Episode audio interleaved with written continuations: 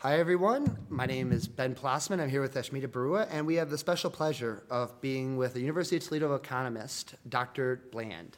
How are you, sir? Good, thank you. Very, uh, good afternoon.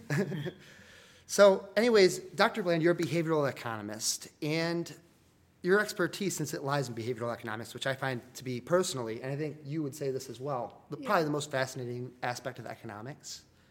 We would like to ask you some questions about voting and voting behaviors of voters. Uh, the United States, as you're, I'm sure you're aware of, has one of the lowest uh, voter turnouts amongst developed economies and democracies. What do you think the reason for vote, voters aren't, or for a low voter turnout in our elections? Do you have any particular thoughts on this, or? well, sure. I mean, to, to begin with, so we're, we're on the same page with the statistics, if that's helpful. Uh, uh, apparently, about uh, in the US, in presidential elections, uh, they have about 50% turnout. I'm reading here from a paper by Mark Franklin uh, called The Dynamics of Electoral Participation. Um, in Ohio, that number is about 70%, but the reported statistic I found was for registered voters. So Yeah. it's not necessarily that 70% of people who are eligible to vote are voting. It's 70%, 70% of people who are currently registered to vote um, are participating in presidential elections, and unsurprisingly, the number is lower for non presidential elections. Lucas County doesn't really stand out by that metric. Um, within Ohio, it's about 68%. Um, Toledo, though, it's about 20 to 30 percent during like uh, mayoral elections Okay. and city council ones. And so, like, I thought, and, and this is amongst registered voters as well. And I always thought you only have a very small fraction of people that are choosing Even- the leadership. even among the people who are registered. yeah, Yeah, and that's that's unbelievable to me. You know. yes. But I mean, it's it's believable when we when we think about um, the incentives that they face. That That's people true. face. So, looking at uh, f- further through Franklin's paper, um, he has a, a list of uh, voter turnout by country.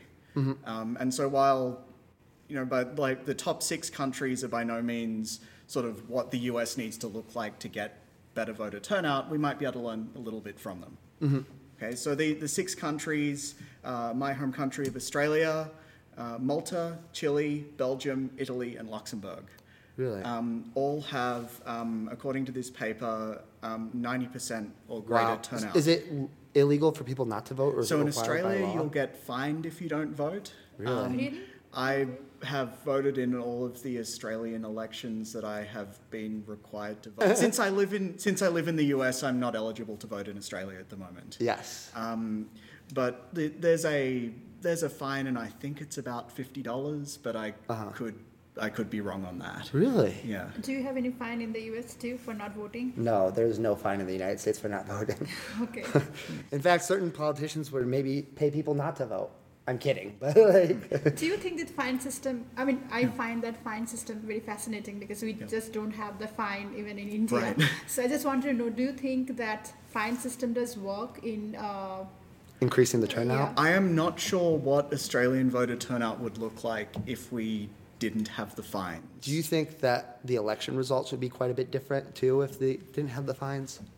That is difficult because there are a lot of there are a lot, Lot of, of different. It's not just the fines. So the other things that these countries have in common Mm-hmm.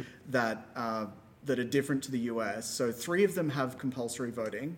What's compulsory voting? Like Australia, you, there's there's some Oh, there- the there's ch- there's a fine, fine, or okay. okay, there- so it's compulsory. You just cannot skip that. Yeah, Okay. yeah, and so I mean, Australia has compulsory voting. Ten percent of people manage to not do it, but Give it's much larger than the US. Okay. Um, the o- the other common factor I found between these is uh, three countries had their elections on Saturdays: Ooh, Australia, Malta, and Belgium. that's that's really interesting. And Wow.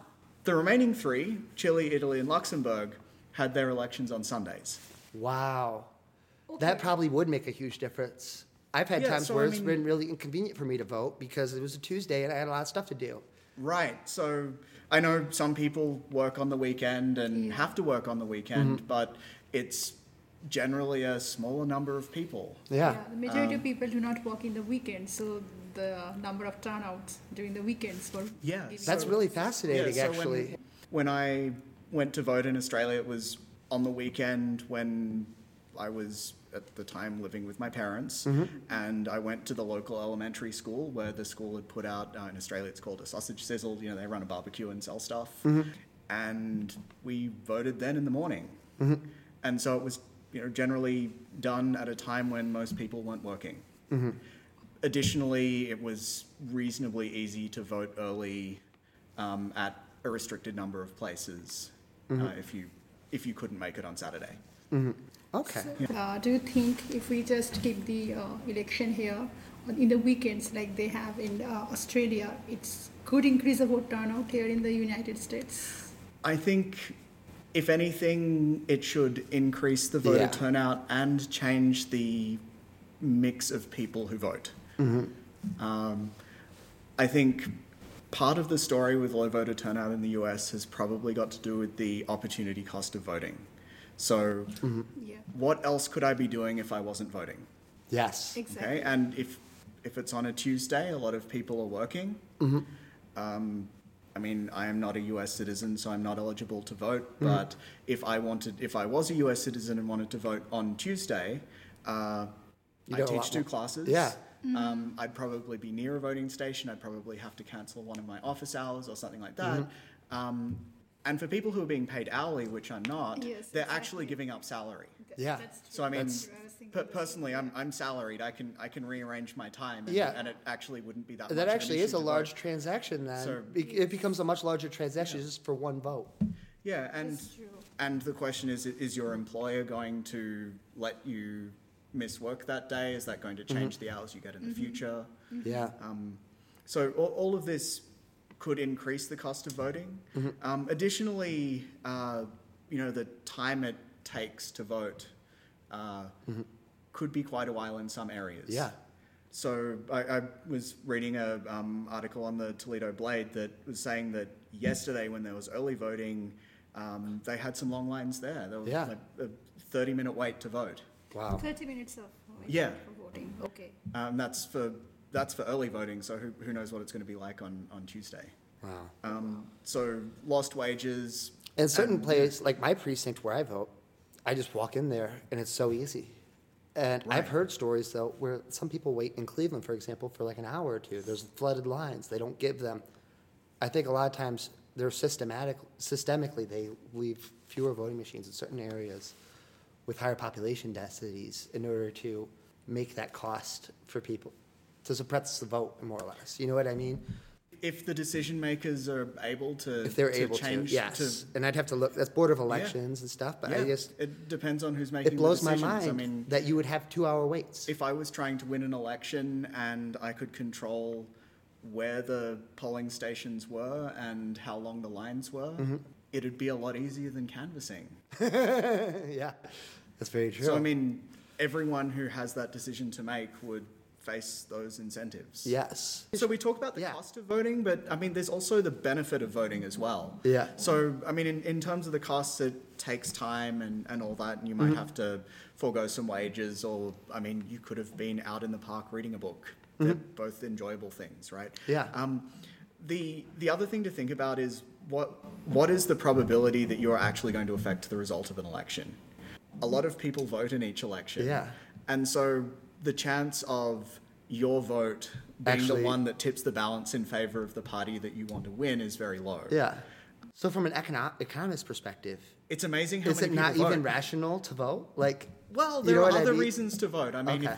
if, if all you care about is the outcome of the elections, they're, they're actually and your incentives financially, I guess, like well, or, you know the or, time you know, opportunity how cost. I care about the policies that particular candidates are, are implementing. I mean, I, I don't necessarily have to benefit directly from a policy for me to think it's a good idea. Um, you That's- know, that's ty- an interesting per- take on it, too. In, in economics, we assume people are selfish because it's easy for the math. but, you know, I, I care about other people because I'm a human. yeah, Um, that's that's not irrational. It's just Yeah. my preferences.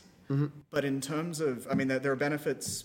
If I manage to tip the election in my favor by voting, then that'd be great. But I'm, I'm looking at the so the results of the.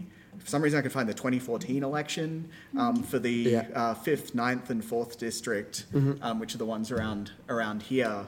Um, so I, I live in the fifth, and Uh, 132,000 people voted for the Republican candidate. Uh, 57,000 people voted for the Democratic candidate. Um, and so, if another person showed up on that day, one more person voted for the Democratic candidate, you'd still get the same outcome. Yeah, yeah. And you know, if you're looking at the numbers, that's you know, 70% of people voted for the Republican candidate. That's a huge, huge swing in one direction. You're going to need a lot more people than just one person Yeah. um, deciding to vote. Um, and then if you look at the ninth district, which is the kind of uh, you know the area around Toledo and Sandusky, uh, it was sort of basically the same numbers in the other direction. Okay. So 51,000 voted for the Republican candidate, 106,000 uh, voted for the Democratic candidate, which is about 32% Republican. And so, and for the, the fourth district, it was about 67% Republican. And so there, as these numbers get closer to 50%, you're more likely to affect the outcome. These numbers are reasonably far away from 50%. Yes, yeah. Um, I mean, not that I'd call 70% a sure thing or anything, but Uh-huh. in, in terms of. In political the- terms, that's huge, though. Yeah, th- these, these aren't probabilities of winning an election like the ones Nate Silver would talk about in his forecasts. Uh-huh. These are the fraction of people who voted. Yeah. Um, those are, you know, they're both fractions, but they have very different interpretations. Mm-hmm. So, uh, you know, it's- in the fifth district, 70% Republican is re- re- going to require a lot more people to show up and vote Democratic to Yeah. to change that than if the number was 51% or something. Mm-hmm. And so here are, here are, here are three, three districts where any small group of people, let alone individual people, if they change their behavior, even to the extent that they went and voted for the other candidate, aren't really Mm-hmm. going to change the outcome. Yeah. Um, and so So it becomes meaningless to vote in that, from that fr- perspective. from that perspective, too. I mean, you might Yeah. derive some util- some some benefit from Feeling good. you know, fe- feeling good about voting, you Yeah. Mm-hmm. know, hanging out with a group of people who are going to vote, um, getting the sticker, you know, being part of democracy. Being part of democracy, you know, people Yeah. enjoy that, and that's okay. I think that's great. But Uh-huh. in terms of actually changing the outcome of an election, anyone's individual vote doesn't really mean that much. That, that's interesting. Uh, Uh, Yeah. So yeah, I have heard somewhere that most of the voters are very partisan in nature, Mm. uh, meaning that they actually vote for parties rather than vote for candidates. Do you think it's true? I, I, I don't think I have enough he's not from America I, I either. Haven't, I, I don't have enough experience or data to comment on that. Yeah. But I think it's it, it's kind of borne out in the sort of how historically safe these districts are. So I mean, the, Yeah. the the fifth district has been has been a Republican dis- district as far as I can tell consistently for the last eighty years. Mm-hmm. The ninth district has been Democratic for the last thirty years. Fourth district has been Republican for the last eighty years. I think that says That- a little bit. I mean, yeah, at least those are the it's- It's a statistics I found. correlation. It might not be causality, but yes, I mean, Well, I mean, the, these are it's kind of a strong case, the, the districts are populated by a large fraction of people who aren't going to change their behaviour based on the political climate. yeah. The, the people, potentially, a story that explains is that the people who vote in these areas are just always going to go and vote for the Republican or the Democratic Mm-hmm. And candidate. that's why, like, we notice, in order for public officials to get elected, they don't really care that much about getting the mass public support unless it's a close election than winning their party support. Right. And that's really where the big show happens, is in their party. Like, Right, for get I- their endor- to get their endorsement. Suggests that in, in all three of these districts, winning the primary of the incumbent party is, much actu- more valuable than Yeah. the- sort of the, the biggest step in increasing your chances to winning the election. That's that's really Yeah. interesting. Yeah, um, that's really where the Yeah, real I show mean, is. I think that I'd- I'd is in be- the primary. I'd much much rather be a, a coin toss in the Republican primary for the fifth district um, than the Republican candidate in the ninth district. yeah. Okay. Right. So yeah, That's- that's- that's the, funny. The way it's going. yeah, Yeah, that's really interesting.